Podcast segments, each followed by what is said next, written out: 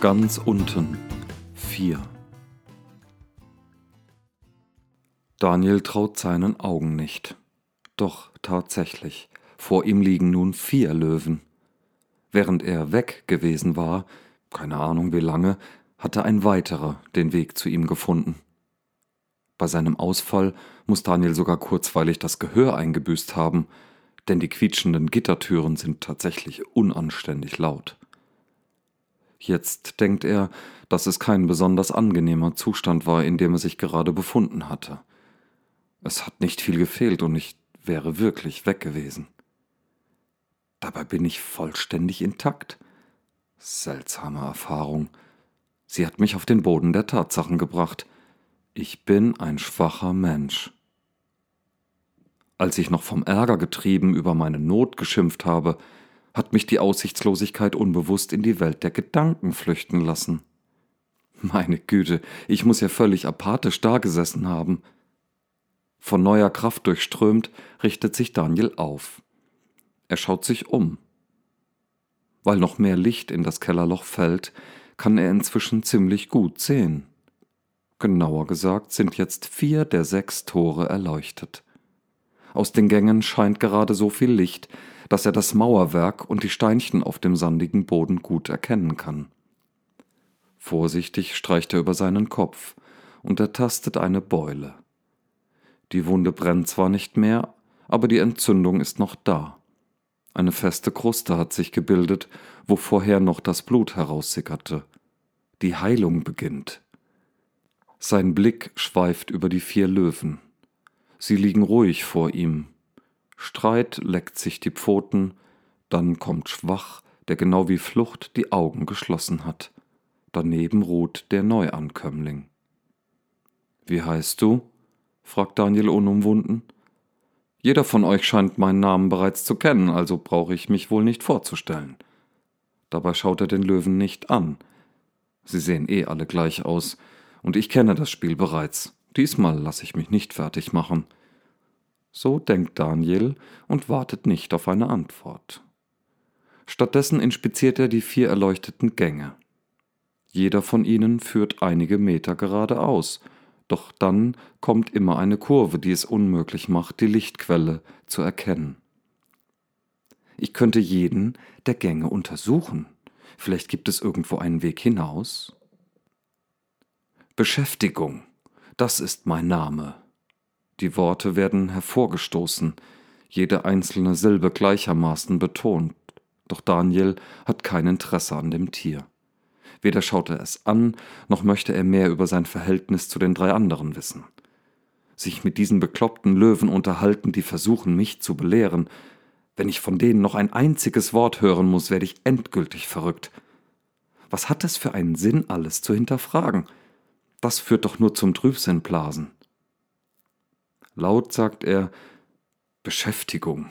Ja, das ist gut, sehr gut sogar. Ich kann ja nicht immer nur herumsitzen. Warum sollte man einfach nur sein Dasein fristen?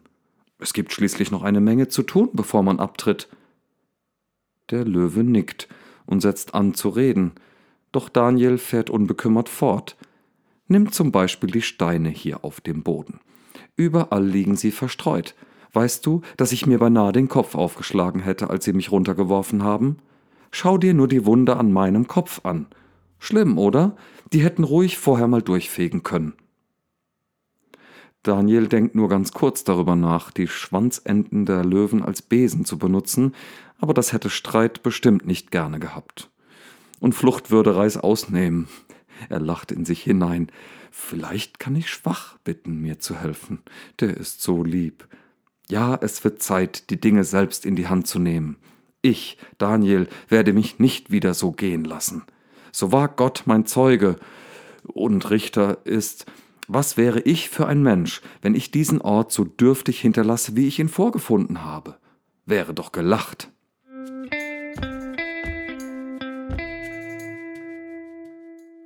Und weil er sich doch nicht traut, einen der Löwen um Hilfe zu bitten, fängt Daniel an, die Steinchen vom Boden um sich herum aufzulesen.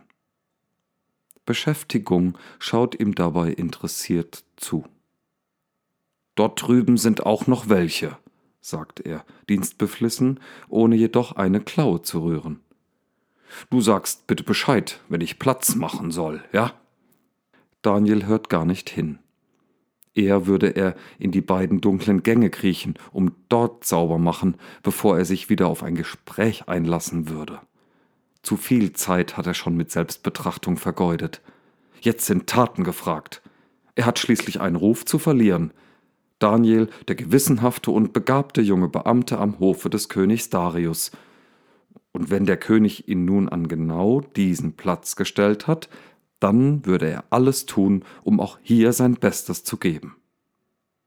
Fein säuberlich hat er nach einiger Zeit jeden Krümel vom Boden geklaubt und einen kleinen Haufen neben seinem angestammten Platz aufgeschüttet. Die Hände sind staubig und leicht rissig vom Dreck und der trockenen Luft. Ein feiner Keller, immer gut belüftet und reichlich Platz. Damit könnte ich zu Hause etwas anfangen der ideale Ort, um Schriftrollen zu lagern, die sich im Laufe meines Lebens angesammelt haben. Daniel vermisst seine Bücher. Eigentlich wollte er selbst noch eins schreiben. Zu dumm, dass ich keinen Schreiber da habe, dann könnte ich jetzt damit anfangen. Die nötige Ruhe habe ich ja, zumindest jetzt, wo die Löwen endlich mal still sind.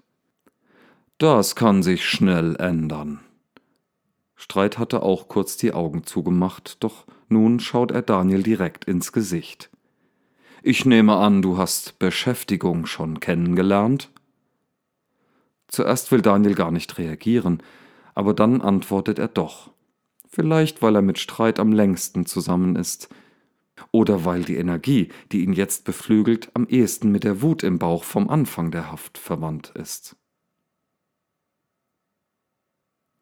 Wir haben noch nicht viel gesprochen, bekennt David, ohne schuldbewusst zu klingen.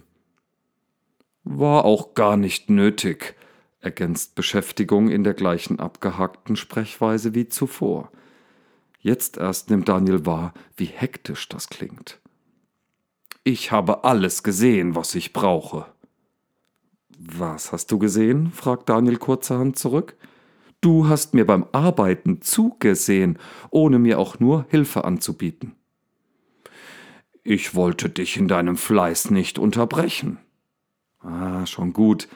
In einem Anfall von Ehrlichkeit fängt Daniel schließlich an zu reden. Es ist doch vergebens, wenn man sich den Gefühlen der Hilflosigkeit hingibt. Was hat es gebracht? Nichts. Die Traurigkeit hätte mich fast übermannt, Beinahe wäre ich weggetaucht. Aber wohin? Tiefer kannst du gar nicht fallen. Damit meldet sich Schwach zu Wort. Du hast es erlebt, aber ist Ablenkung davon die beste Wahl? Ablenkung von was? fragt Daniel gereizt, weil er ahnt, dass er gleich in eine Falle tappt. Es ist ganz still im Keller. Alle vier Löwen schauen Daniel an, die einen irritiert über so viel Unverständnis und die anderen mitleidig, weil sie dem sympathischen Menschen gerne die Qual erspart hätten. Und dann löst Streit die Spannung auf. Die Ablenkung von der Frage, ob man in deinem Fall von Unrecht oder von Ungerechtigkeit sprechen muss. Denn das quält dich doch von Anfang an. Habe ich recht? Du haderst damit, ob du zu Recht oder zu Unrecht verurteilt wurdest. So wahr der Schöpfer, dessen Name unaussprechlich ist, dein Richter ist. Was sagst du dazu? Streit hält den Kopf schief und schaut Daniel erwartungsvoll an. Schwach hat den Kopf gesenkt und Flucht schaut betreten weg.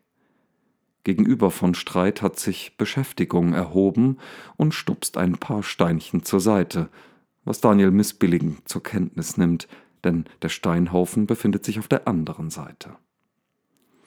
Es gibt noch viel zu tun, sagt der vierte Löwe, und in Daniels Ohren klingt es irgendwie unheilvoll, wie er das mit lauter einsilbigen Wörtern sagt. Aber diese Ahnung ist es, die dem verurteilten Verweigerer eines Menschenkultes und selbsternannten Hausmeister der Löwengrube nach längerer Zeit wieder den Angstschweiß auf die Stirn treibt. Das war ganz unten, viertes Kapitel von Daniel Meisinger. Fortsetzung folgt.